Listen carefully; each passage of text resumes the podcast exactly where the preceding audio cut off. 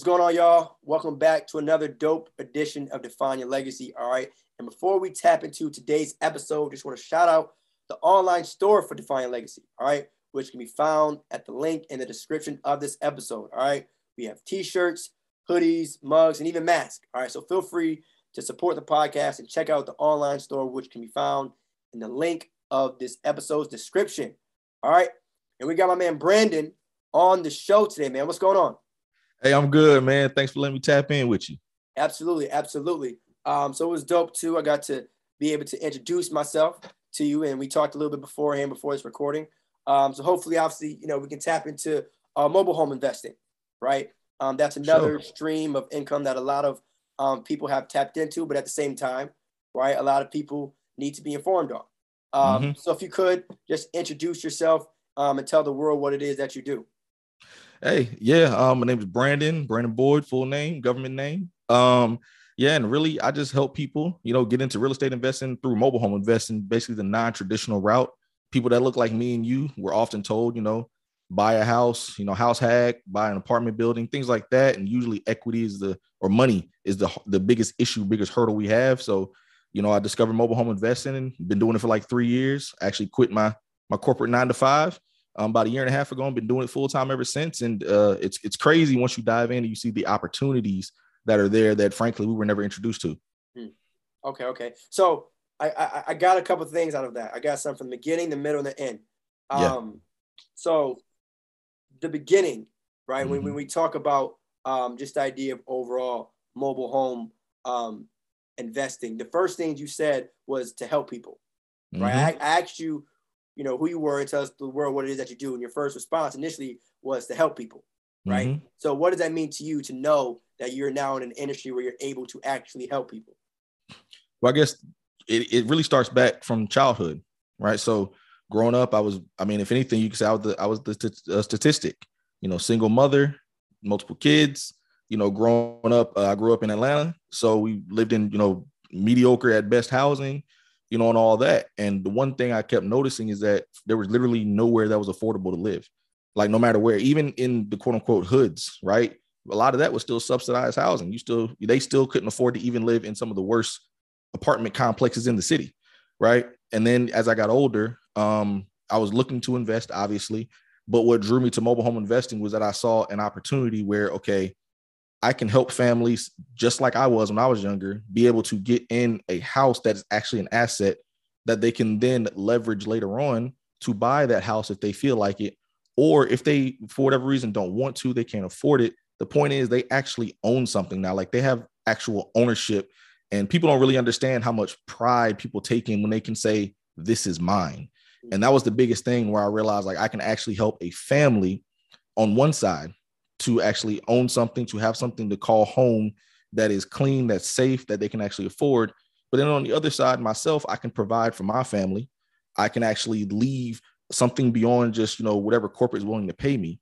Right. And then also is it was a, a whole nother asset class that people like again, like me, like me and you, how we look that we knew nothing about.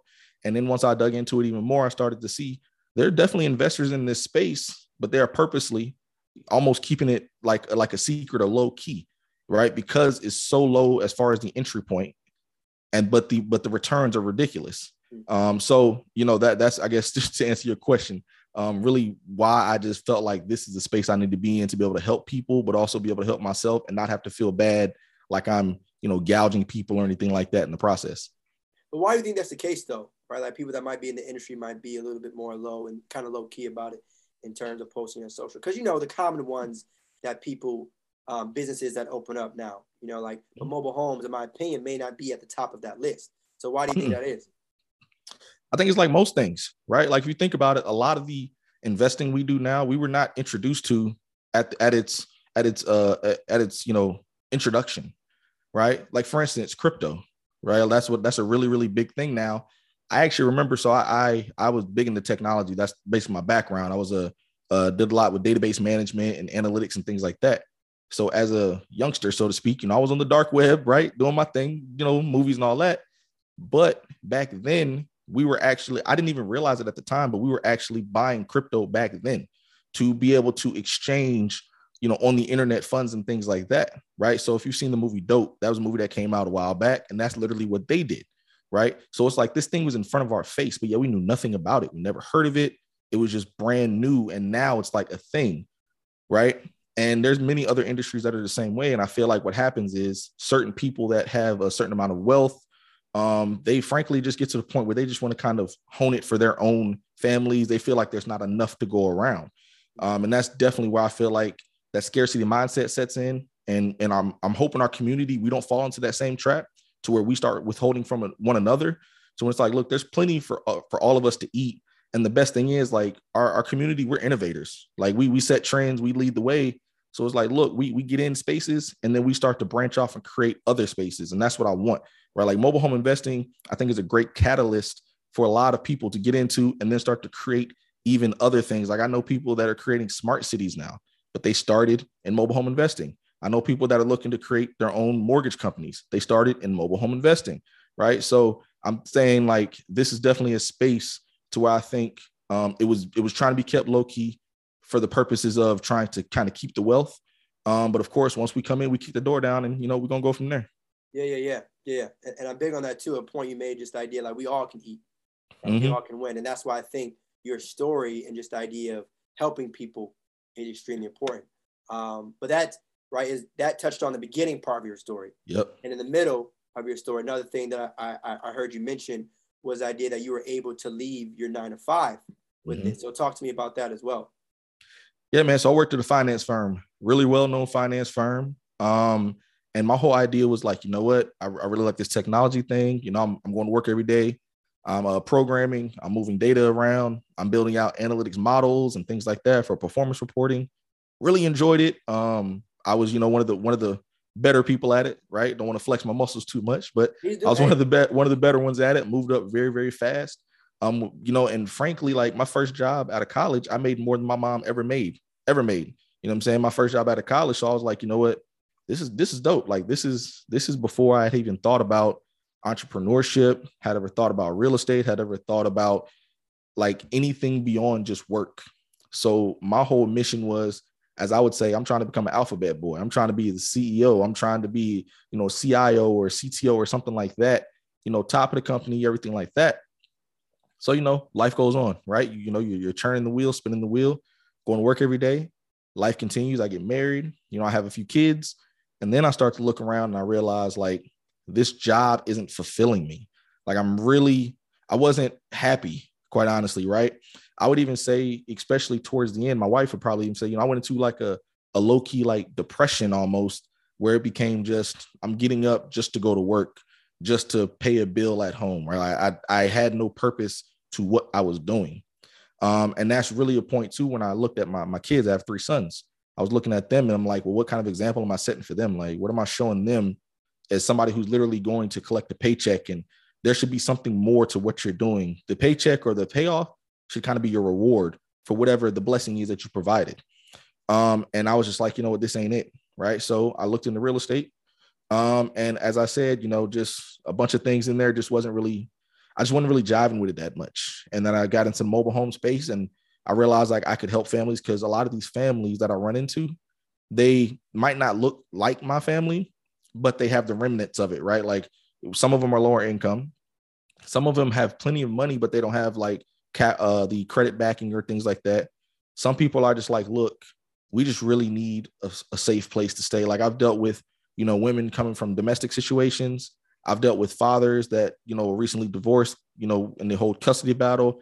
I've dealt with families that literally are just like, hey, we just like to live minimalist. We have the money, we just want to live minimalist. So it, you're you're solving a problem for them um, which is really why I was like, I wish somebody was around back then to help us solve that problem, right? Like if they would have told my mom, hey, you can go over here, half the price, buy this home, you'll even have some land with it, right? You can have all of that for this little price. The only thing is wrap your mind around not living in a traditional house, but wrap your mind around you being free and clear and having home ownership and being able to pass that to your kids who can pass it to their kids.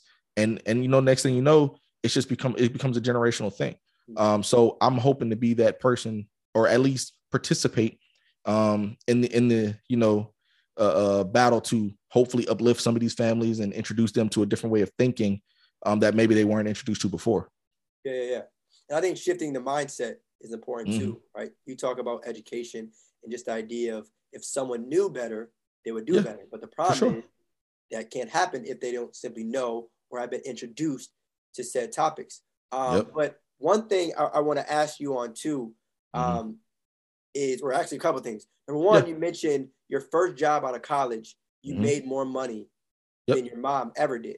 And yep. I don't want to just ask you how did that make you feel, but I am curious to the overall mentality behind realizing that you can make money, real money, right, at a young age, right? That mm-hmm. you didn't have to wait until you were further along in your life, that you got to it early. Yeah.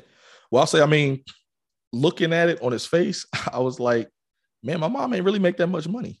You know, when you're a kid and you don't really understand like how bills and finances and all those things work like you think you do. You think you like, oh man, you got to pay that whoop de whoop. You realize like, oh man, she really made that stretch. Like she had two kids, you know, job, all this other stuff she had going. I was playing sports and everything. She really made that stretch to to make us not feel like we were inferior, like not feel like we were worthless, right? She she did that. Um, so for me, when I when I got that first job, I mean, it felt great on his face, like, oh man, this is dope. Like I got a job. I know a lot of my peers. They definitely weren't making the type of money I was making. Granted, they were in different fields, but they weren't making that type of money. So of course they were, you know, they were the college's worthless crowd or whatnot.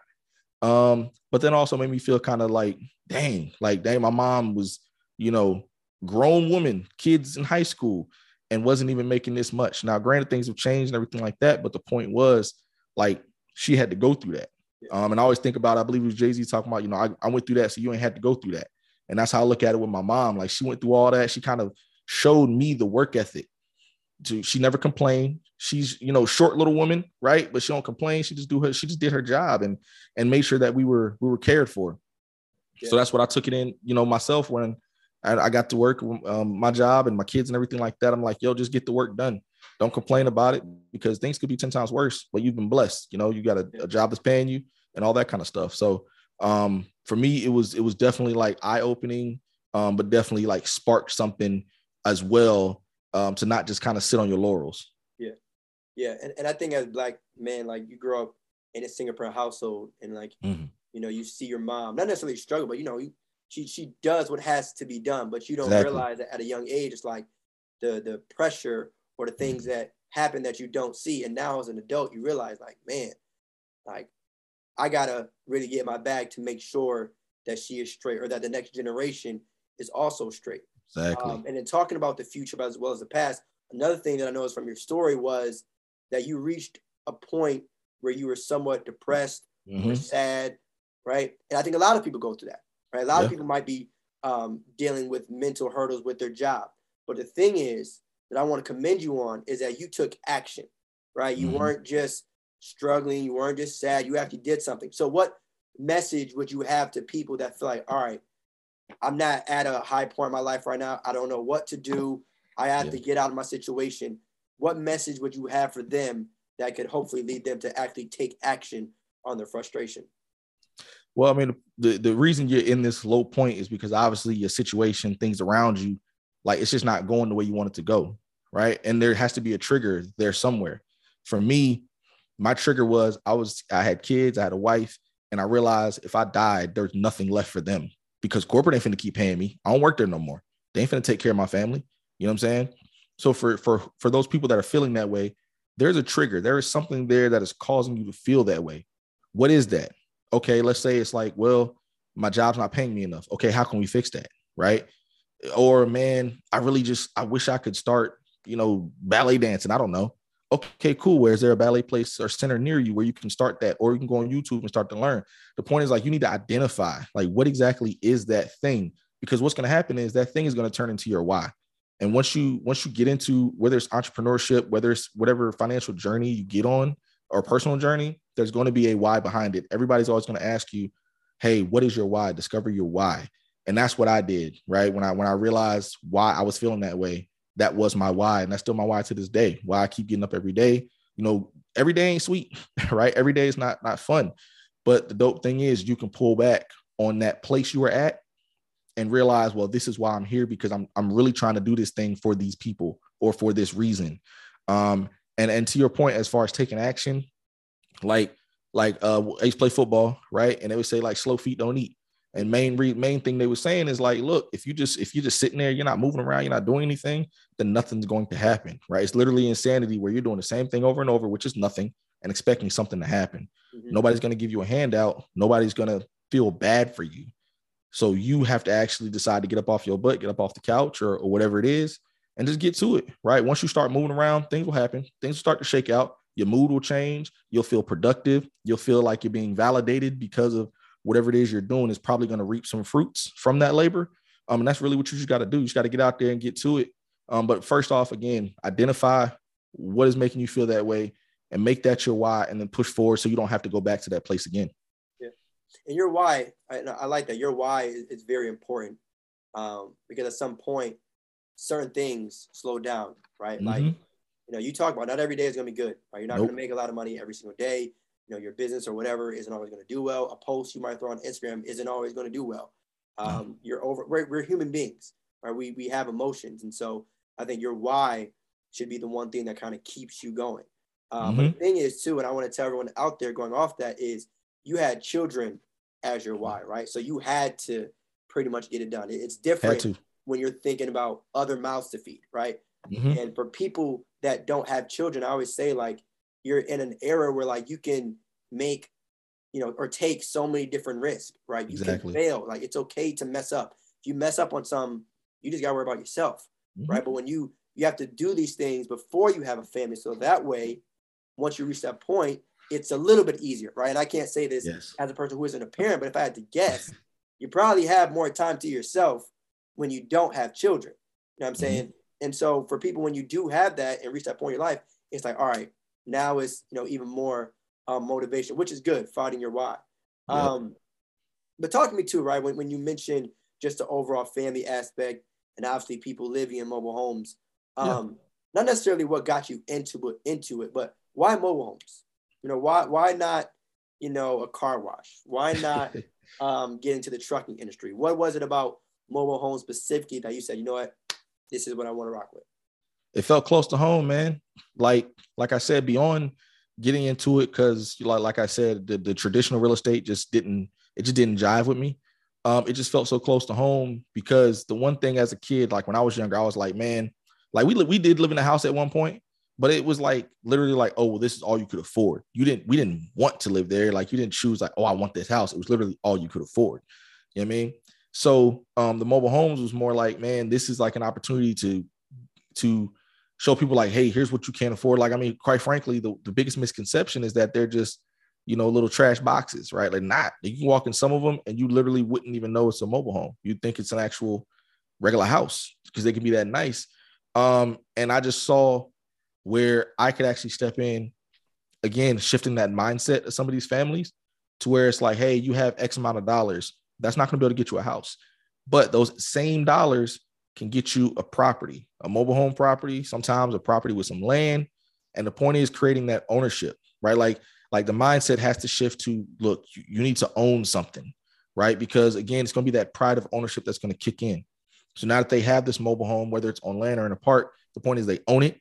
Now they feel they don't feel uh, it's like a it's like a, a a bump in their confidence, right? Because now they don't feel like, man, I'm just some you know, Section 8 kid, or I'm just some poor person, or I'm just some person who lives in a mobile home. It's like, no, you are a home owner. Mm. You're a homeowner.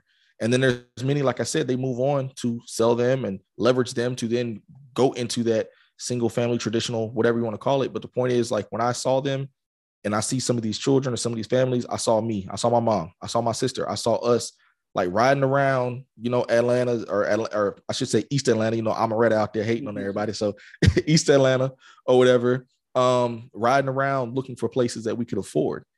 And I'm like, I see them, and I'm like, hey, and so I'm like basically waving the flag over here, like, hey, hey, hey over here, I got something you can afford. Let's just change the way you think about it because you got again, you got to look long term. You got to look long term, like you said. If you can do set some of these foundations before you have children, it is it's going to change everything once you do have kids. So imagine, you know, if again you're that person that's like, I can't afford anything, somebody comes along or you yourself change your mindset a little bit and think more long term, have a bigger picture and say, you know what? Let me go over here and do this instead. Because right now, that's good enough for me. That's cool.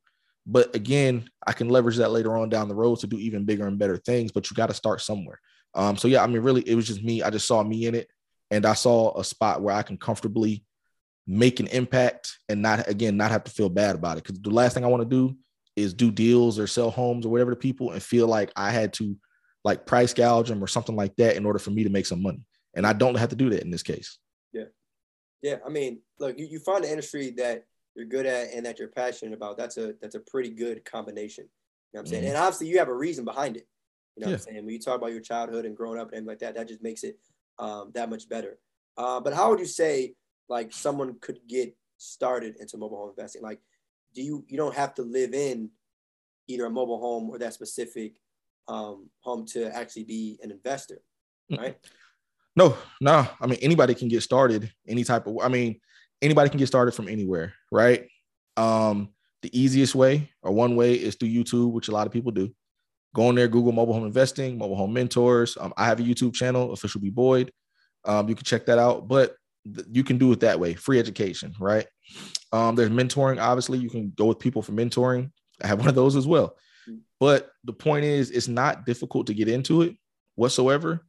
If anything, the hardest part is going to be, again, whoever's getting into it, their confidence. Much like traditional real estate, much like stock investing, much like any type of investing, when you first jump in, you're gonna feel like you're a fish out of water. You're gonna feel like you're the you're like there's a million people doing it and you have no clue what to do or anything like that. Right. So I would say, yo, jump on YouTube. Um, and, and matter of fact, three things that you can do right now that is that are super simple is literally go to YouTube just to get some general information.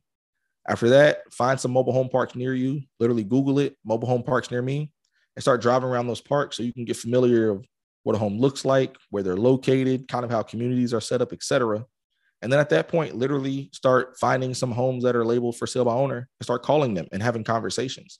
Um, it's as simple as that, right? Once you have a conversation, then usually that's going to take it to the next step of them saying, Well, can you help me sell my home? And then, you know, from there, there's other strategies where you literally use no money um, and you can help them sell their home, but also make a profit in between. So, I mean, it's, it's really, really simple to get started. It's just really having that self confidence in yourself to actually get out there and do something that you're uncomfortable doing. Hmm. Do you remember uh, your first deal? Oh, yeah, for sure, man. I remember my first deal. Um, it was a few, it was years ago at this point, but I remember it was a property in Royse City, Texas. Royse City, Texas is about uh, two hours north of me. And I remember I found it on Craigslist. So I went on Craigslist, did mobile home, found a guy looking to sell his home. And I hit him up like, hey, I work with buyers and sellers. Um, you know, mind if I come out and take a look at it? He was like, yeah, no problem. Come on. So I went out there, took a look at it. And then he was, I was like, you know, well, hey, I probably have some people who might be interested. Are you okay if I try to help you sell this home? He was like, hey, man, I just want it off my land. No problem. Perfect. So we agreed to like a price of 20,000, I believe, right? He was like, Hey, if you can find me anybody who will bring me 20,000, cool. And you just keep whatever, whatever's on top of that. So I was like, perfect, not a problem, right? So I went out the next day, I listed it on Craigslist, Facebook, etc. And my phone blew up. And again, this is my first deal. So I literally was like, oh crap, what do I do now? You know what I mean? So um, I, I met with a couple people, they went and viewed it. And I remember the it was on a Friday when I met with him. That Sunday morning, I'm at church. Somebody's in my inbox like, "Hey man, I'll give you twenty one thousand dollars cash." Right. So literally, I remember I agreed with him for twenty. That mm-hmm. person was going to hit me with twenty one thousand, and I was like, "All right, I'll take it." Right. Now looking back, I would say, Brandon, you should have took that. You should have waited because right. you had other opportunities. But again, this is again where I go back to that like that confidence and that fish out of water. I literally was like, "Look, I just want to deal because this is crazy." Like I you know what I mean? And and for me, that first deal was the confidence I needed to prove that this works. Like for some people, they say, man, that's just a thousand dollars. And I'm like, well, that thousand dollars required like two hours worth of work. And I know for a fact it works. Mind you, I didn't show the people the home. I sent them out there. I didn't go back out there. You know what I mean? So I was like, I only went out there twice to see it and to sell it. Hmm. And that's it. So um that yeah, that was the first deal, man. I'm never gonna forget that deal. Never. It got me to this point. Of course, of course, of course. And to your point too, I mean, whether the, the number, I won't say is irrelevant, but I can mm-hmm. just hear and the fact that you close on the deal, the fact that you close on the deal is probably bigger than the actual number itself mm-hmm. for the first deal because it shows you that it's possible. And I think mm-hmm. a lot of people just need that one hit to That's really it. see like, okay, the number I got is cool, but the fact that I close on one deal, oh, I can, mm-hmm. I, I can just keep doing this, and the number is going to change. Mm-hmm. But I mm-hmm. think reaching that one point can be a struggle. So how long um, did it take you to get that deal? I know you said it took you two hours to close the deal, but how long um, was it in between time frame between when you first reached out or, or, or logged on? Literally, I reached out to him on like a Wednesday, and then I went to go see it on a Friday, and then I sold it on the Sunday. So we talking four days? Basically, yeah. It was quick. All right, all right, all right, hold on. All right, we got we got we got to zoom out there because you know that sounds not too good to be true, but there I know there's more. There has to be more. In, so so let me ask you this way. Yeah. Between when you first started to learn about mobile home investing, when you 1st mm-hmm. got introduced introduced to it, when you first watched your first ever YouTube video on it, how about that? Yeah. Between yeah. when you closed out on a deal, what was that margin like? Uh, that was like 26, 27 days. Okay. Something okay. like that. Yeah, yeah. From the first time I ever like heard about mobile home investing or anything like mm. that. Now, mind you, um, first time I ever heard about mobile home investing was it was we was at matter of fact, we were at Christmas break at my parents' house. Me and my wife and my, my first son. We were at Christmas break at my parents' house. So that was like, you know, late December. And I literally started mobile home investing the the the first week of January that year and then closed that deal out, you know, like 26 or so days later. Mm. Mm-hmm. That's crazy. But less than a month. And it, and it, I, I say it's crazy, but in like a lot of it, sometimes it's just that simple. I feel like with certain things in life. All right, mm-hmm. you learn something, yep. apply the information, there you go. Right. Like obviously yeah. there, there, there's, you know, certain I's that need to be dotted, T's need to be crossed. But for the most part, get the information, take mm-hmm. action, there you go. Um, and you said this was through uh, Craigslist. I found that deal through Craigslist. Yeah. Okay. Do you ever? Yeah. Uh, what about uh, Facebook Marketplace? Do you look for uh, through that? I look for. Well, at this point, quite honestly, I've built up my pipeline and, and my business to a point where, like, I don't need to look on the Craigslist. I mm. will though, right? Like, like because the main thing is again, we're talking about people that are getting started, right? Like, I'm, I'm to a point where I have a team. I still do deals myself for sure, for sure, but I have a team, and you know what I'm saying. We we do things like that, but for people who are just getting started, you jump on Facebook, like for sure, jump on Facebook. Um, the only problem I would say, which most people might not even tell you, but the most the one of the problems with Facebook is that at this point you're going to run into either a lot of wholesalers, which are basically people doing what I did on that first deal, right? They're playing the middleman, um, or you're going to run into a lot of homes that are kind of already priced at market, right? And and so therefore there's not a lot of opportunity for you unless you're actually going to purchase the home right? So I would that's why I say, you know, things like, you know, you can go to Craigslist and still find deals here and there. You might have to you know, wade through it a bit, but you can still find some opportunity there. But if you can actually go to these communities, because what's going to happen is you're going to see there are homes that are for sale by owner, you know, big old sign out front and everything, but they're not actually listed anywhere on any sites or anything. And mm. those people, most of them have no clue how to actually get it in front of people. And that's where you come in. That's where you can play that middleman because you're letting them know, you know what? I'm going to do all the work, right? Like, like you, you need people to come see it. I'm going to do that. You need people to handle, handle title transfer and stuff. I'm going to do that. My buyer is even going to pay my fee. Like that's the biggest thing with the wholesale is letting your sellers know, like, I'm not even going to charge you to do this. All you have to do is sign this agreement so we know how much you need to get out of the deal. And then I'm to obviously have my buyer and they're to pay my wholesale fee. So I would say definitely leverage a Craigslist, leverage uh, what we call driving for dollars, which is driving around the mobile home communities and looking at homes that way. So that way you can be the first in front of them um, once you get on Facebook Marketplace, it's a little more dicey situation um, of trying to find actual real opportunity on there. Yeah. And so, two, with that first deal and just overall mobile home uh, going the wholesaling route, mm-hmm. do you need all of the buying price money up front? No. No, because again, if you're if you're wholesaling, now mind you, I, I do a bunch of different strategies, right? But wholesaling, right. especially for beginners, is the best because you don't need any money. You're literally just making an agreement with your seller of whatever price that they're looking for. Then you're going out there and you're finding a buyer willing to pay that plus whatever your wholesale fee is.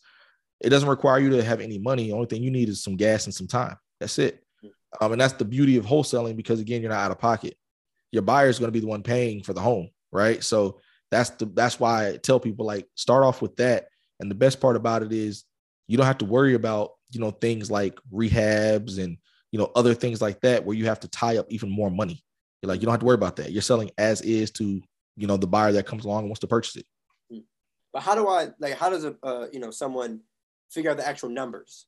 Right. So got like- you, got you. All right, bet. So that's nothing. with mobile homes is a little bit different, right? So traditional, you can go to like the MLS or whatever, and hey, this comp sold for this Y, X, Y, Z, right?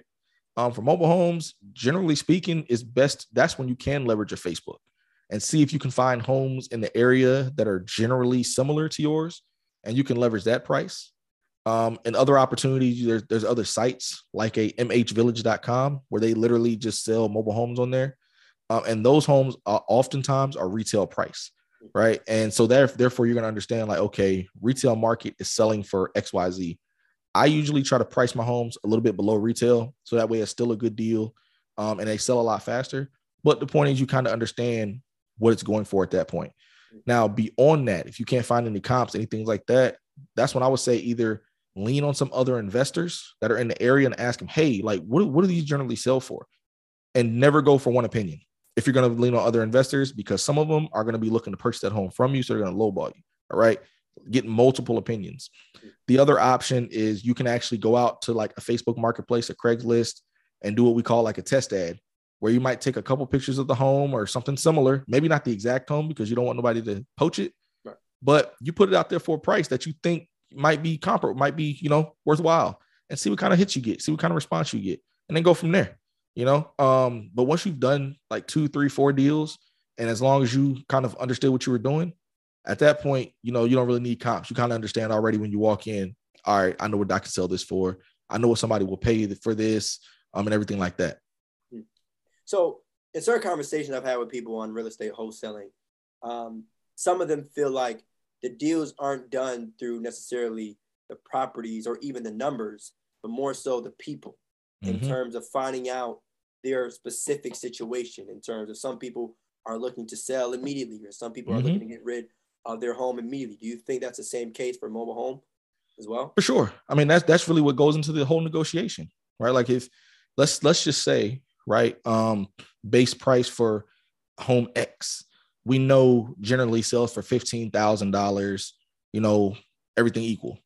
Then we talk to seller and we realize man, they need this, they need to sell this thing tomorrow and it needs to be moved, right? Generally speaking, to move a mobile home for like a single wide, it's going to cost you like 3,500 bucks.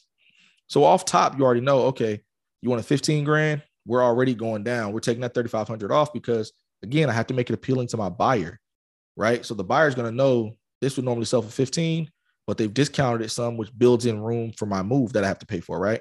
So that's off top, you know that. And then of course, once you talk to them you obviously need to i say you really need to spend time with your seller to to actually talk to them develop a relationship if you can and really understand where they're coming from. Because sometimes it literally has nothing to do with them needing money. They just need to feel like they were heard and that they weren't taken advantage of. And then other times it's like you know what? They actually need the funds. Like they need to move. They need these funds or else they're not going to have anywhere to go. And especially on those type of deals those are ones where i'm like you know what? You need to be very careful to not lowball them on those type of deals. Like try to get them as close to value as you can, while also obviously getting a commission that that'll work for you. Um, but those relationships are are, I mean, yeah, they're critical because the sellers will oftentimes divulge some information. Maybe they're like, oh yeah, I had to re- replace that toilet, you know, a month ago because it fell through the floor.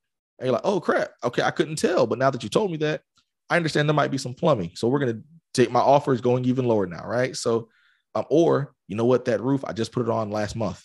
Bet that actually increases the value of the home, mm-hmm. right? So there's all these type of things that sometimes you can't see, eh, but through conversation. Right.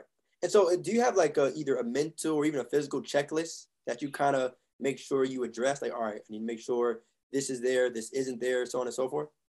Yeah, I mean, really, I have like a, a little profile sheet that I use, right? So every seller that calls in, I'm literally like I even tell people like literally use this profile sheet go down it line by line and ask them the questions or fill in those blanks. That'll pretty much take care of all the general information. And then from there, it's just inspection time. And there's an inspection sheet where you're going to go down that list and check things off and look at it. And the good thing about mobile homes is you don't have to be an expert, right? Like some of this stuff, you can literally look at like you can open up the the case to like a furnace or something and if you see a bunch of dust and is and is is rusted and stuff you can kind of assume like all right there might be an issue there right like it doesn't take a rocket scientist to figure that out right so it's literally just going down the list filling in the blanks checking off things and then from there if you're thinking you know what there's a few repairs i don't know about okay call a handyman and ask him what would he charge to fix it right so it's it's really really straightforward it's literally just follow the directions you'll be all right yeah. And that was another thing I was going to ask too. How important is it, do you feel, um, to build and have a team? Because a lot of people that might be either struggling financially, they'll probably have to start a journey on their own. Um, and so obviously that can be good in terms of having mm-hmm. that ambition. But if I had to guess, and you let me know if I'm incorrect in saying this, at some point it's best to have people that you can ask questions, whether it be through mentorship or mm-hmm. just other folks who have been in this industry that you might need yeah, going at it solo, it's cool and it's cute. You know, a lot of people like to be like, oh man, I went at it solo. I never lost any money on deals, et cetera, et cetera. But that's all cap. You know, like you obviously need people. I'm just keeping it real, man. You need people, you know, in the space. I mean, I've been doing this for a while, and there are still people I lean on who have been doing it longer than me, who haven't been doing it longer than me, or who haven't been doing it as long as me. And I still gain information and things from them, right? Like even a guy on my team the other day, he was telling me a new little thing he does with with sellers and things like that and i was like oh man i never thought of that right so it like and things change right like frankly even for instance in your spot with the nba over the years things have changed as far as the way the game is played and positionless you know basketball and things like that. So you have to evolve with the times as well. And sometimes that means you need to talk to people who are now in the trenches or people who were there you know wherever you know years ago because maybe that's where you're trying to go. So yeah, man, always leaning on other investors, um, whether they're in mobile home investing or real estate, because real estate does play a part in this as far as financing things like that. Um, but the newer investors, I mean, they're innovative, right? They're, they always have new tips and tricks and new ways of finding opportunities and deals, and you might want to leverage that too. You know, so definitely lean on other people and their knowledge for sure. Yeah, yeah. and I think it's important to be able and willing to adapt, right? Mm-hmm. Understand that you're not living the same times that you were years ago, even two weeks ago.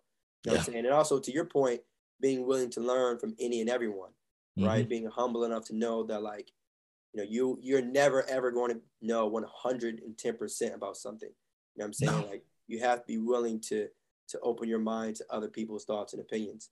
Um, but in, in, in doing that though, did you ever notice, um, regardless of the size of your team or anyone's mm-hmm. team, that like there's some people that have been that are able to do it solo? Um, and if so, what type of specific um, people are required on a team? If that makes sense. Like, do you need a contractor? Do you need um, a realtor? Do you need um, someone who can run numbers or, or things like that? What is, I guess, a team actually look like? So, in regards to like my team, we don't have contractors. We don't have number crunchers. None of that stuff. It's literally other investors who really just didn't understand the game or were like just having a problem like getting footing. And I was like, well, look, I got so many leads and things like that that come in. I can't do them all.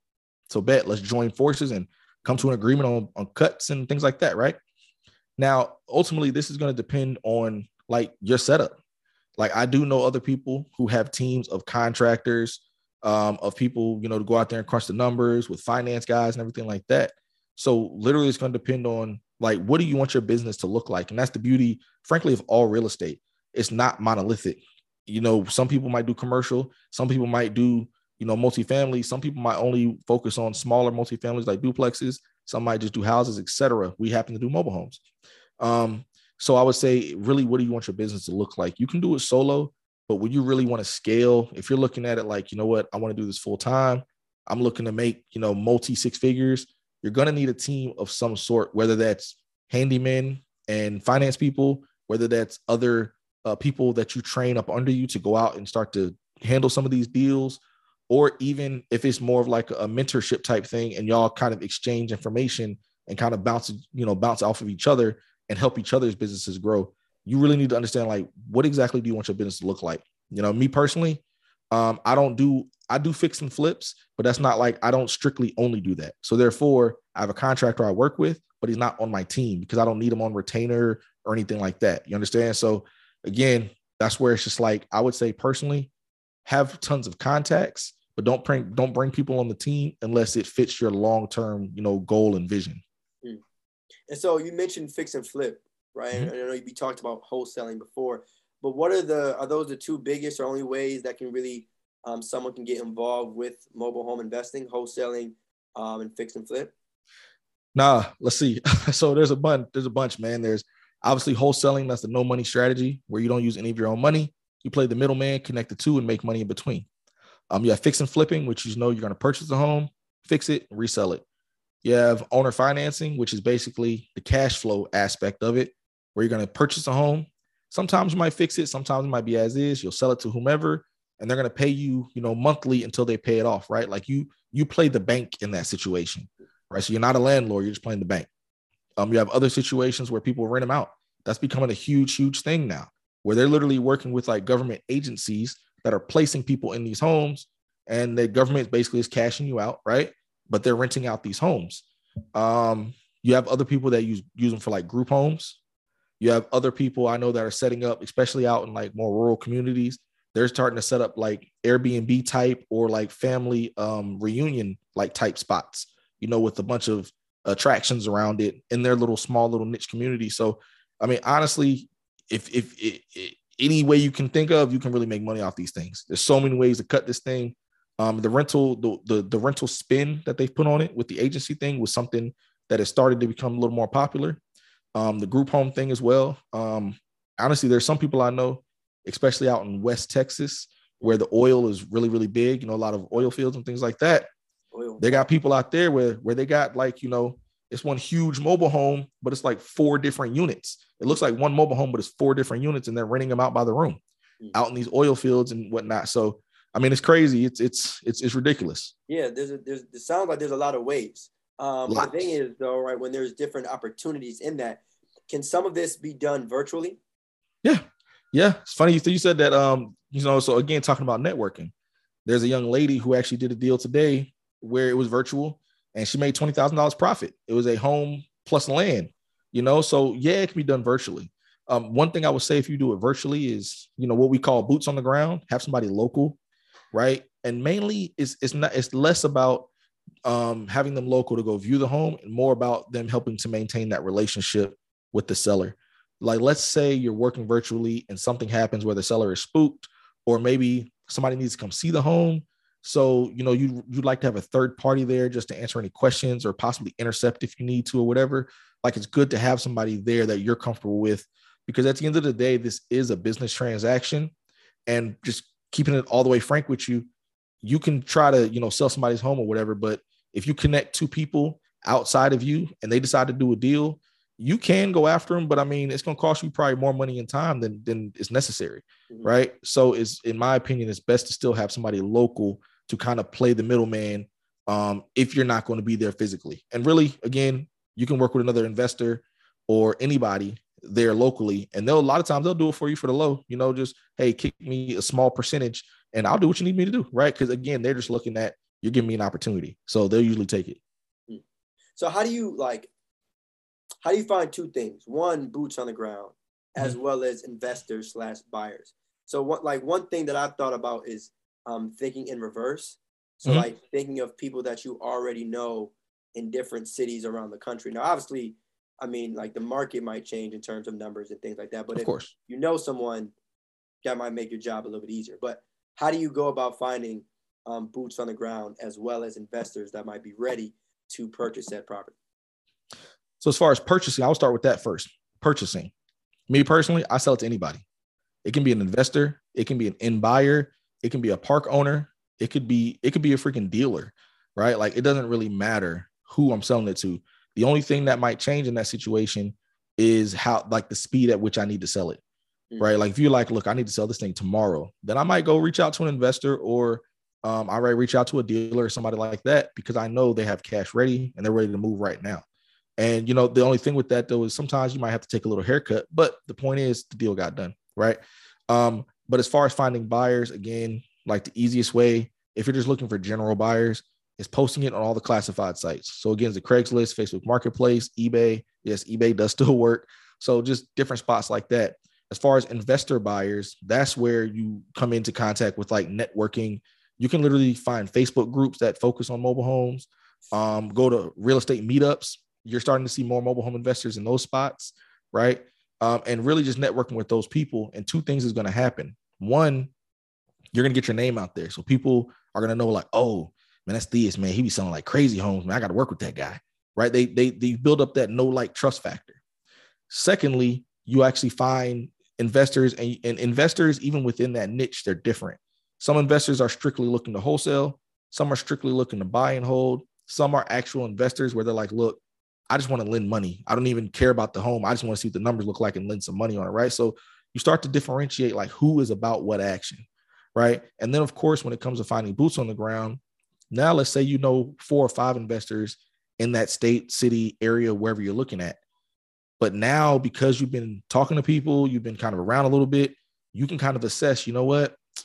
Investor ABC is cool, but investor D is who I need to work with because I, I, I have a better rapport with them. Maybe I trust them a little bit more, whatever the case may be. Again, going back to that point where I said never go with your first option, always have multiples. It's the same thing with investors. You got to have multiples because I mean, don't get it twisted. Like the, the investment game is cool, but they will they will screw you in a minute, right? So you need to work with people that you trust um, and that kind of understand, you know, how you operate and how you do business.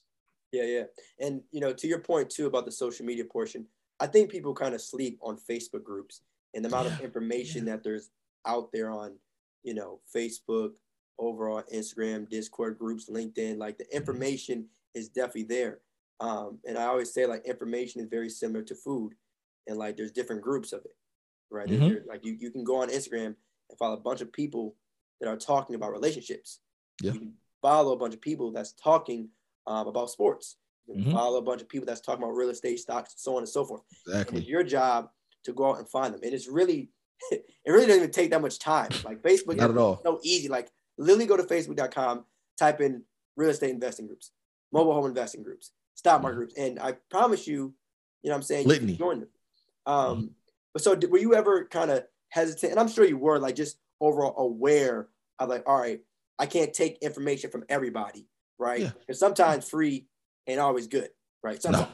No. Uh, but did you actually kind of think twice to just make sure like, all right, here's some information that I've received, but let me make sure I double check on, you know, that it's all accurate. I mean, frankly, what I did is I, I mean, I said, look, when I when I first started and want to get into it, I did the YouTube route, and mind you, when I said I did the YouTube route, that was more so just to get like some foundational education. Like, okay, what exactly is this? How does it work, etc. I immediately started looking for mentors though. I immediately was like, look, I'm trying to take the shortcut, right? And and frankly, at that time too, financially, I was very stable, so I had the funds to pour into like really good mentorship, and that's what I received. Um, and that really just cut the time in half. And then as far as information count comes, the dope part about it was the community around um, the program I was in, which you know I'm now I got my own thing or whatever. But the the community in the mobile home space is dope because now I could lean on those who had been doing it much longer than me, especially in my area. So now I can say, hey, I got this situation. Like, how would you handle that? How do I handle that? Et cetera, et cetera, et cetera. Mm-hmm. Um, and then you start to develop relationships with people and you kind of understand, like, okay, that person, they're cool, but they might kind of beat around the bush a little bit. That person right there, like they all the way, they all the way with it right? And that's the biggest thing I would tell somebody like the free, like you said, free isn't always good. Free is only going to get you but so far, right? Like free will get you to the door, but it ain't going to get you in. You got to know somebody to get in that door usually. And knowing somebody is, i.e., the mentor, or, and again, it don't always have to be paid. Like there are people who will gladly help you from the side of their desk. Or, for instance, like my team, right? They didn't pay me or anything like that. We just worked together and I helped them. It was an exchange, right? It was a value exchange. Hey, I'm going to give y'all information. I'm going to give y'all some leads. I'm going to show you exactly like how to figure this thing out so y'all can actually get y'all business going. Mm-hmm. In exchange, I'm going to need your time so you can work some of these leads, etc. So it works out, right? So people can do that as well. You can just be like, look, I don't have any money to give you, but I'm totally willing to give you my time if you teach me, right? So there's a bunch of ways to skin a cat. Don't always think you have to pay for mentorship or something like that. But the point is, I would always say, like, you need to bring some value to the table because that's the only way you're going to receive value. You're not gonna like you can watch all the YouTube videos and there's going to be gaps. I guarantee it. Or you're gonna run into a bunch of people again that's lying about some stuff, or they're they're even a little off in their information. So it's like, ah, that doesn't work in your state. Or that doesn't work in your area, or we don't do it that way anymore. Um, so I would say definitely, definitely, definitely, definitely find some people that you can lean on, give them some value, and tr- they'll give you it to you in return. They definitely will, but you have to give some value too. Like nobody's going to give it to you for free. Right. And having mentors definitely, you know, the, the makes the learning curve a lot smoother. Because again, mm-hmm. YouTube and information and absorbing content is definitely important, right? Yeah. It might get you to where you want to go temporarily, um, but eventually, it definitely helps to have someone that's gone through it. Um, For sure. And you know, the best way to receive value is to provide value. Mm-hmm. You know what I'm saying? Like you got to be a person that people want to work with, right? Like give yep. people a reason. Because nowadays a lot of people like to ask for stuff. Yeah. Hey, oh yeah, they be in inboxes heavy. Yeah, and you got to remember this is a two-way street. You know what I'm saying? People are busy. People got money to make. You know what I'm saying? If you just someone that's asking without providing anything in return, and it don't have to be money. That's the crazy part. Yeah. But if some sort of value has to be given, if you're expecting value to be returned. Mm-hmm. Um, but that that's a great, great point though. So we talk about mentors and things like that. So um, do are there any um apps that you prefer to use, or is it just you know go? Nah, man. There's no there's no like you know fame, no little cute apps something like that, bro. Like literally Facebook, man. Like Facebook is so powerful. Facebook and Google, we all got smartphones. Like leverage the power of that, right? Like for instance, you know, going back to the whole buyer situation. Yeah. I have a buyers group that I that I have, and it's fifteen thousand buyers deep, right? So rarely am I even needing to go out of it. I'm just posting it in there, right? Or my own personal buyers list that I have off to the side. So, but that was all literally leveraged off of Facebook and Google, right? That's it. Um, so leverage that, you know, and of course you got YouTube on the side, and that's for the educational piece. But I mean, nah, man, you don't need any apps, man. It's all literally at your fingertips, right? And then as you get more experience, you start to learn more, you start to, you know, know more. Then you can branch out and maybe start to create like your own space, you know. But for now, leverage all the free resources that you can um, to to help build up your business and gain your own confidence before you start doing other things that you're gonna have to pay for. Facts, facts, facts, facts. And that was a flex. I was, I was hoping you were gonna say something about that. The idea of having fifteen thousand kind of buyers readily available. Before you mentioned the flex about the job, which I was definitely down for, but this one definitely too. I'm a, I'm make sure that people, you know, what I'm saying, hear that part too, and just overall being prepared um, of having buyers readily available, right? Mm-hmm. Um, so let let's uh start from the top, right? Let, let's let's to, to kind of put it all into perspective, right? Sure. Let's say I'm a person who's getting ready to start investing in mobile homes, right? Um, and I just watched this video, but now what? What what is, what is the next step, right? I I I I um I go on Facebook, right? Mm-hmm. How, about, how about how about I, how about I walk through it, right? You let me know, you know. I'm For saying, sure. All right, bet. Let's do it. Let's do it. All right. So I go to Facebook. Dr. Wait, Facebook Craigslist. Go to Facebook, man. Start off with Facebook. All right. I go everybody got a Facebook. Right, right. Facts, facts, facts. I go to Facebook, right? I join um, a mobile home investing group, or do I go sure. to a marketplace? Go to Facebook, find a mobile home investing group to join. Okay, join, join the group. Join the group. All right. Now I'm scrolling through all the previous posts. I'm learning. I'm you know continuing to educate myself on the field. I now, after let's say a day or two, a week or whatever, right, feel like I know enough to really jump into the industry. My next step right, would be to uh, drive for dollars. Yep. Right? Or actually, actually, actually, no. You mentioned go to Google and look up mobile home parks near you. Find the parks first. Yes. Find, find the parks. Okay, okay, gotcha. See, go to Google. So, go to Google. Okay, then um, mobile home, mobile home parks near you. Yep. Yep. Okay. Cool. Go there. You drive around. Now, is it literally just that simple in terms of looking for any types of mobile homes, or like, cause you know, I know like in um certain properties you look for like pre foreclosures um, yeah, no, nah, man. In this case, it's different. It's as simple as that. It's okay, as simple okay. as that. Because again, the biggest thing with driving for dollars is we're looking to drive these parks and find the for sale by owner signs. Okay. The status of the home, we'll figure all that out later. We don't care. Mm-hmm. We're just trying to get in that door because we know you're trying to sell and we're trying to present you, present you an opportunity. Okay. And when you're driving for dollars, is that all you're looking for? Just a sign that says for sale by owner? In the beginning, in the beginning, if you're new, look for that because it's obvious as you get more seasoned, it becomes again like this is where real estate and mobile homes are very like synonymous. You're gonna start to look for those distressed properties. You got trash cans out front that look like they ain't been emptied in forever. You got broken windows. Those are the ones, those are the gold mines. Cause you're like, look, they probably abandoned. They'll give it to you for nothing. Right. But in the beginning, look for for sale by owner signs. Yeah. That's so crazy what certain people get excited by. You know, like as an investor, like, oh, is that a is that an abandoned property? that might, you know, what I'm saying, might be a, you know, what I'm saying. Hey man, if it looked like it used to be a meth house, it's probably that's where that's where you want to be at. Like, yo, let me get up. and that's there. crazy. And that's crazy to think like, oh, there's opportunity. And one thing like that I realized, realized too, like driving for dollars, is sometimes the best day to do it um, is on trash day. Mm-hmm. You know, because if certain people don't have their trash out, but everyone else on the street does, and on top of that, the property doesn't look like someone's living in it, you might just stumble on. You know, you're, you know what? I'm, I'm, I'm a. I'm, hey, you're I'm right. A, no, you're right. Like, like real estate and and mobile homes are very synonymous in a lot of ways. A lot of the mm-hmm. same strategies do work. The difference yeah. is, for one, the opportunity, finding the opportunity, like good opportunity, is very different. Hmm. And so, yeah, facts, but opportunity. And so, I mentioned driving for dollars. You mentioned looking for that for sale by owner. But what about virtually? Is it a, a, Google Maps thing, or is it the same process of you know um, going to Facebook, join the groups? How would the, the the search for the properties look? Online? So if you're doing it, if you're doing it virtually, then in that case, obviously you want to identify whatever market virtually you're trying to do it in. Again, preferably one where you have somebody. But if it's literally like, hey, I have nobody, it's just straight virtual, and you don't want to spend any money like using like ads and things like that to drive people to you, then in that case, yeah, leverage a Facebook, leverage a like Craigslist, um, leverage newspapers, um, leverage public notices. Like every state has some type of public notice, usually by county. Um, you can find crazy deals there as well, like auction houses and things like that. Leverage those. And the one difference I would say, especially if you're getting started out and you're like, hey, I just want to do it virtually, then you actually need to start at the end of the process.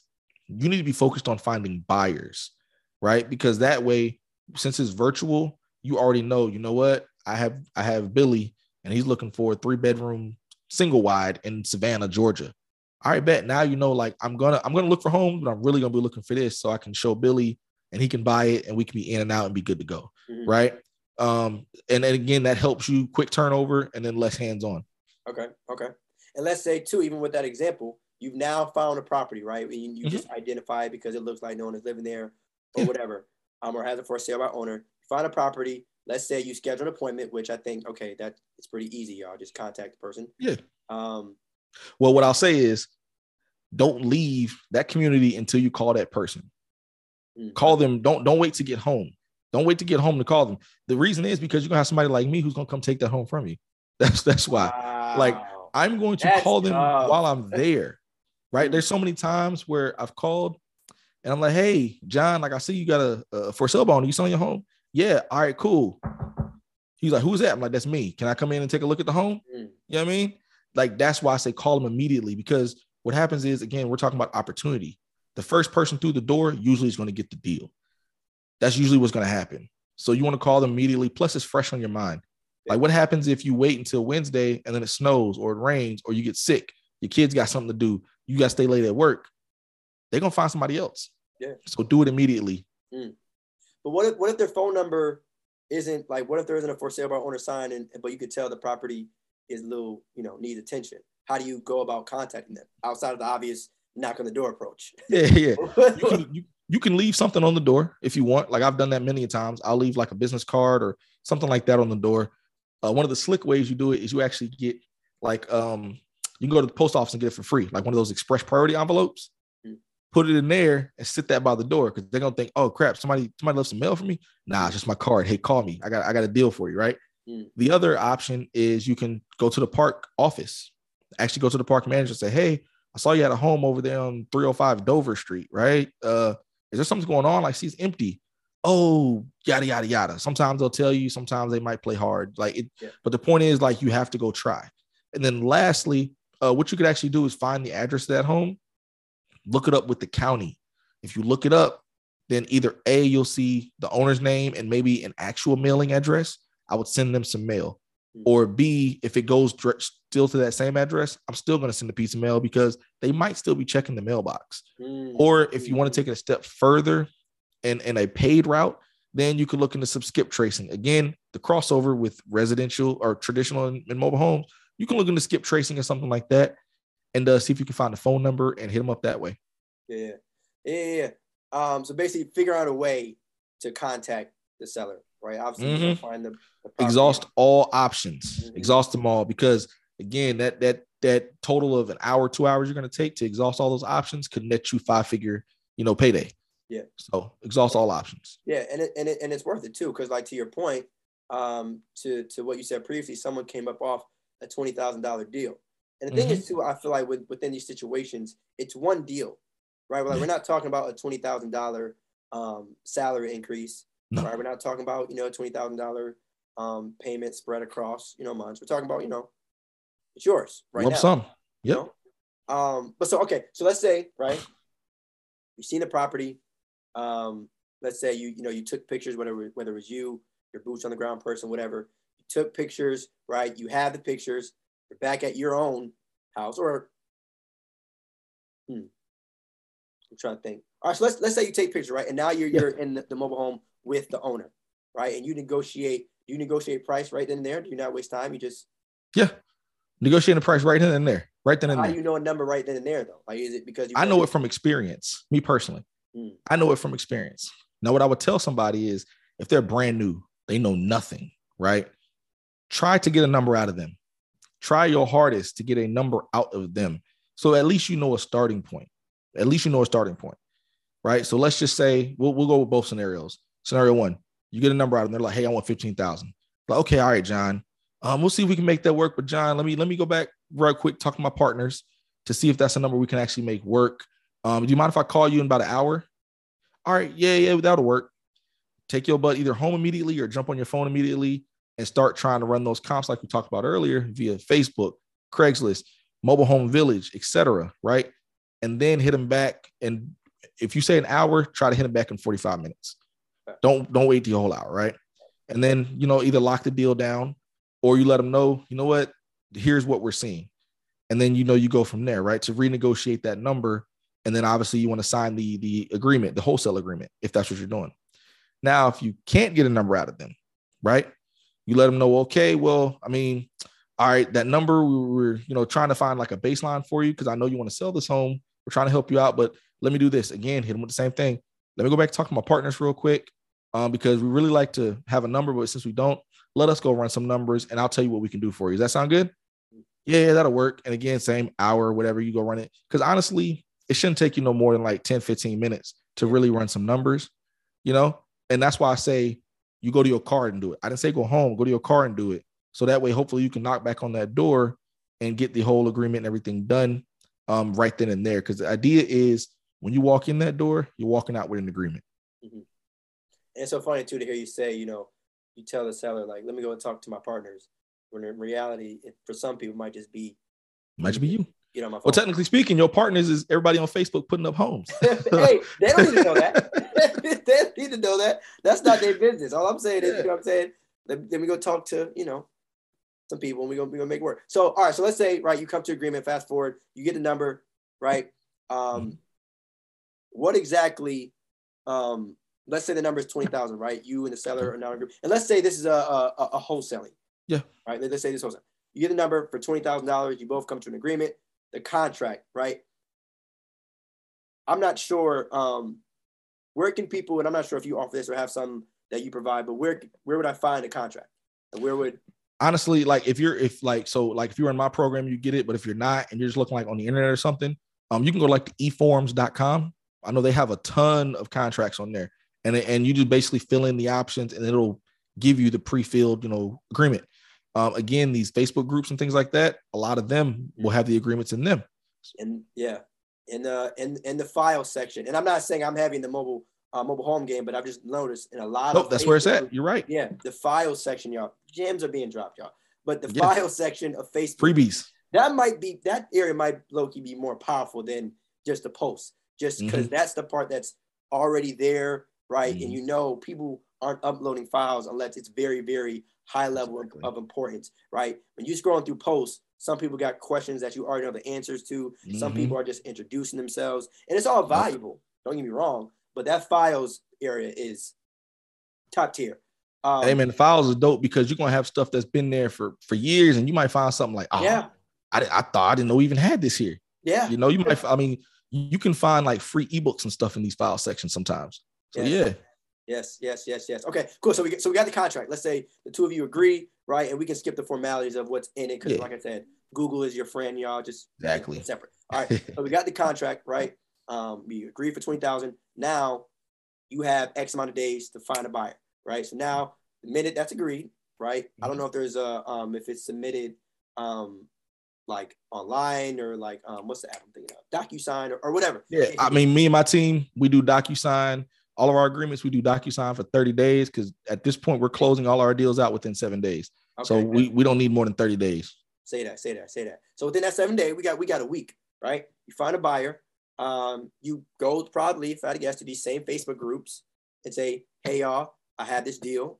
Right. And again, this is aside from the people that you already know, just speaking from yeah. a beginner's perspective. Hey y'all, I got this deal for twenty thousand dollars. You let me know if you're interested. Here's a folder of all the pictures. Right. Mm-hmm. You can probably, you know, go to what Dropbox or Google Drive to upload yeah, something like that. Yeah. Then the link, bada bing, bada boom. You find someone who wants to buy it for, in your case, your first deal, twenty-one thousand dollars, and yep. you make a thousand dollars off your first deal, right? And then yep. do you send them another?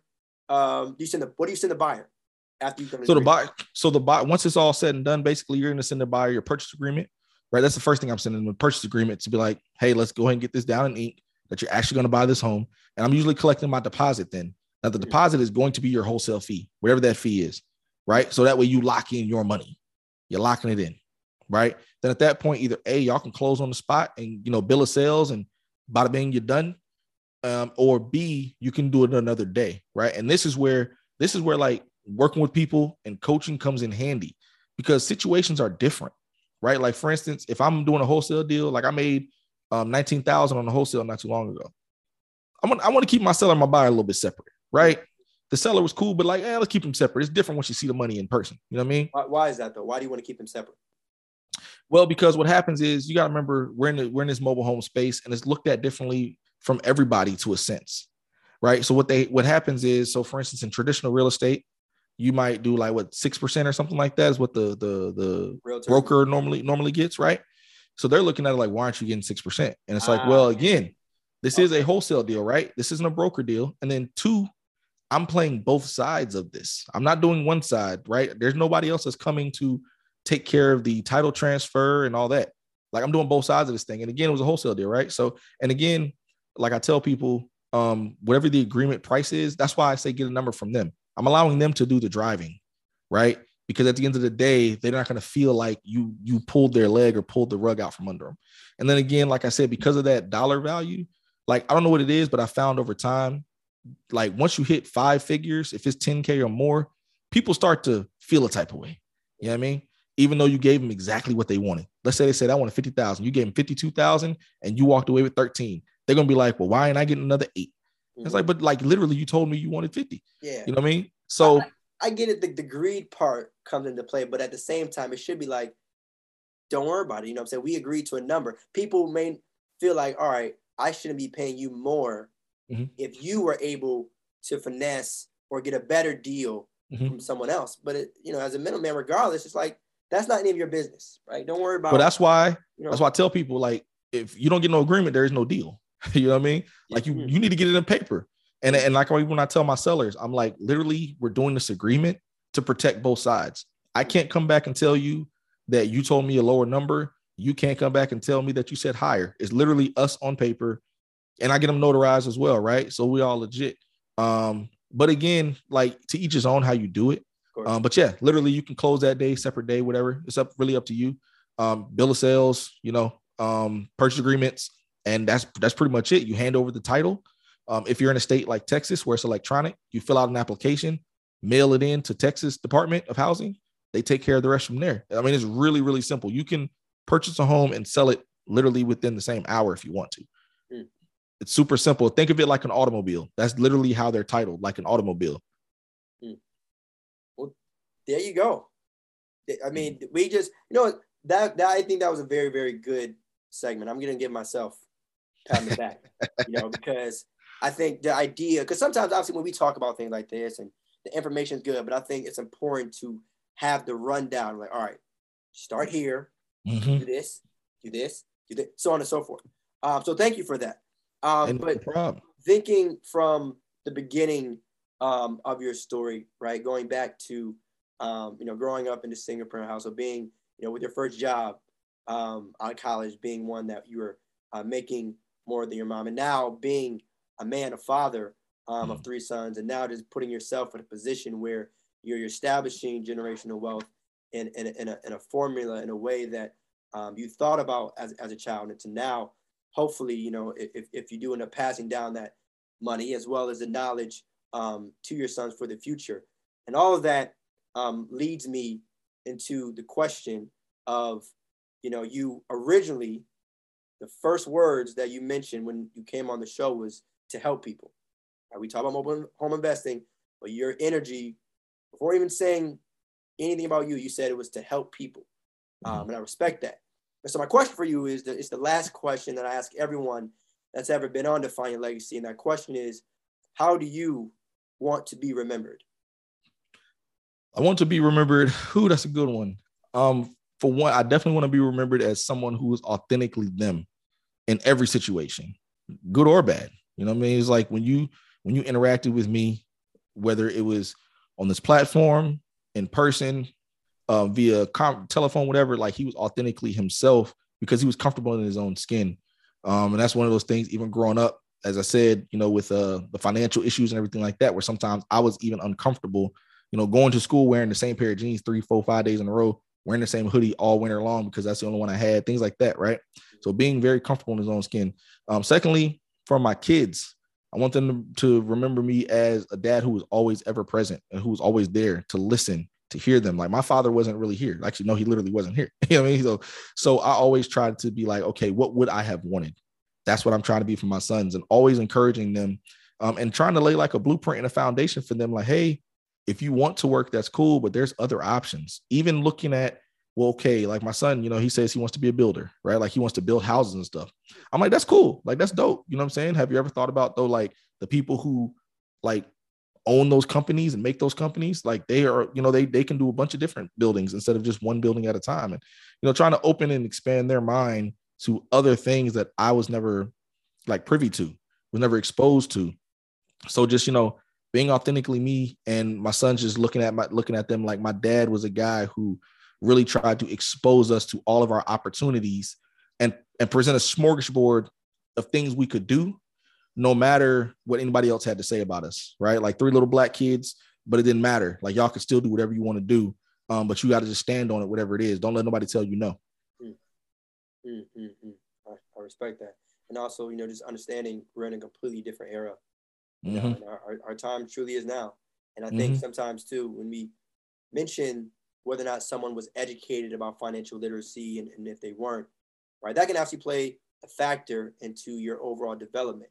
Yeah. But at some point, as you get older, what you have to remember is, and then you kind of alluded this to before, is no one is going to save you, right? Mm-mm. Like the government no. does not care if no one talks about financial literacy. You still got to pay your taxes, right? Inflation does not care if you try to, to, to invest your money. It, it's going to, you know I'm saying, damage the value of your purchasing power.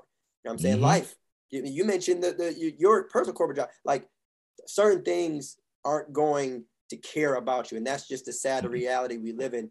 But it's our job as human beings to provide a better lifestyle for ourselves, um, as well as our family members, and, and to people out there um, that grew up in a single parent household. You know, coming off the story that you just told is like whatever it is that you've gone through in life, you want to do your best to make sure that your children don't have to go through that, right? So even exactly. from a financial literacy perspective, if you feel like no one ever taught me this.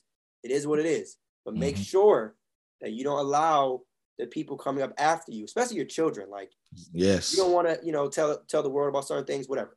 But to your children, make sure that they don't go through the same things you did. That's mm-hmm. you know. Yeah, that's yeah, that's, that's just that's just your negligence at that point. Yeah. Right. Like you know what there's missing. That's one of the things I get tired of. You know, people blaming like, hey, the school should teach X, Y, Z. I'm like, well, you're at home with your kids all day long. Why don't you do it? you know, me and my wife have have made a, a, like a like a a determined effort to be like, hey, we're going to educate you on these things. We're not leaning on the school for anything. We're leaning on them to give you the basics of, you know, math and science and whatever. But even certain things, even within the school curriculum or outside of it, just financial stuff and economics and entrepreneurship things like that, we are definitely very involved in being like, no, like here's some things you need. We need to talk about. We're very open. We're, talking about it. We're not hiding it. We're not sugarcoating it. We're like, this is what it is. Y'all are mature enough. And what we found is that, like, even at the age of five, six, seven, whatever, like just because they're that young, they're not stupid and they're not naive. They understand, but you have to break it down to them in a way that makes sense and relate it to them, right? Like they might like blocks and stuff. Okay, well, let's take these blocks over here and let's explain what this means. Boom, boom, boom, boom, boom. Right. And now they get it. And now they go out into the world and they're better for it. Mm. And I appreciate the two of you doing that because I think also as well as like people will, will, will mention like, oh, you know, they're too young to talk about these things. Let them enjoy their youth. And and I and I and I think that's obviously important, right? People, yeah. children have to enjoy their youth, right? You're not sitting here saying that you're about to, you know, sit them down for three hours and talk to a five year old about no. a Roth IRA. But at the no. same time, we have to understand that at some point, whether you like it or not, you have to talk to them about it, right? Mm-hmm. And there's always going to be an excuse for certain people as to why you know they don't talk about financial literacy to their children, right? It, you know, when they're you know in, in, elementary school, oh, they're too young, or you know if they're in middle school, we wait and say, like, oh, the, you know, the school system's going to teach. Or when they get to high school, you say, well, they're about to be in college pretty soon, so the college yeah. board is going to teach them. Like it, it has to happen at some point, whether we want to have the fresh, the, the, the, the rough conversations, it has to happen. But I think, unfortunately, as I, as I say this out loud, um, you can't teach what you don't know. Man, I was just thinking that. Um, I was just um, thinking that. Have these people, they're not opening up insurance policies for their kids, accounts yeah. for their kids. They're literally just waiting on the kid to do it themselves. It's like, nah, you do it for them and then explain to them later, like, I've already built this for you. Yeah. Here's why, here's what it's for. Here's what you can do with it. Yes, yes, yes, yes. And it's like, please, y'all, like life is so much bigger than us as individuals. If we really mm-hmm. want to continue to push this narrative of, of black wealth, I think we have to understand that it's way more important than just as than just us as individuals. Um, mm-hmm. And even mm-hmm. if you're a person listening out there who may feel like, all right, I don't know much about this stuff, that is all the reason in the world why you should want to continue to learn um, as much as you can about this. But um, I will say this, man. Thank you for being on the show. Um, but if you could, thank you for having me. Absolutely, absolutely, man. This is a powerful, powerful um, conversation. I think it was a mix of everything, right? Your story, talking about um, everything that you've gone gone through to this point, mobile home investing, overall, just kind of building for the future. Um, but if you could, man, drop your your social media, um, your YouTube, your coaching program, where people can find you if they need more information, um, everything, man. Run, run, uh, run wild with the promo. Yeah, I mean, if anything, definitely Instagram, official B Boyd on Instagram, um, YouTube, official B Boyd on there, uh, officialbboyd.com, right? I try to be consistent here. So sure. you can go to officialbboyd.com and actually find the coaching program. There's three levels. And this goes back to me trying to have something for everybody, right? It's not just, hey, pay me 8,000 bucks, yada, yada. It's nothing like that, right? So definitely hit that up. Also, you can go to workwithcoachbrandon.com where you can actually get like a little mini free training video type thing I did um, and also book a free call with me, right? You can go in there, book a free call. We can jump on just like we're doing right here. We can talk about mobile home investing for a bit, see if it's something that actually fits you, and I can talk to you about the program or whatever. So, if anything, I would say, hey man, Google official B Boyd, and all of my stuff's gonna pop up. That's the easiest way. Yes, sir. Yes, sir. Yes, sir. Um, are, are there uh, any final words that you have for our audience to define legacy? If anything, I say, um, I think I put it out there the other day, like uh, the biggest, the most selfish thing you could do is not be an active participant in building, you know, your, your family's legacy. And that's what I would tell everybody who's listening, whether, you know, whenever this comes out or whatever, like be an active participant. Just like we talked about at the end of educating our children. Sometimes it doesn't have to be your children. It could be your nieces, your nephews, the neighborhood kids. Like it, it just needs to be the next generation, quite honestly. Like educating them um, and being an active participant, whether it's like, hey, you know what?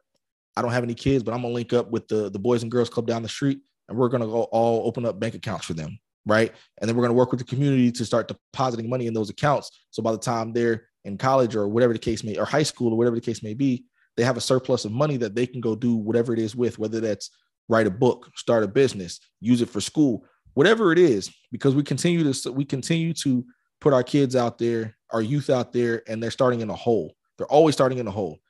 Our our peers, you know, our counterparts, um, I should say, they're not starting in holes because their families were active participants and actually trying to build a nest egg or something that they could leverage to take them to other heights and other places. So just be an active participant and actually trying to build something for your children or, or your community around you that they then can take and, you know, uh, go to the next level with. I mean, because, right, I mean, frankly, the fruits of your labor should be for beyond your lifetime.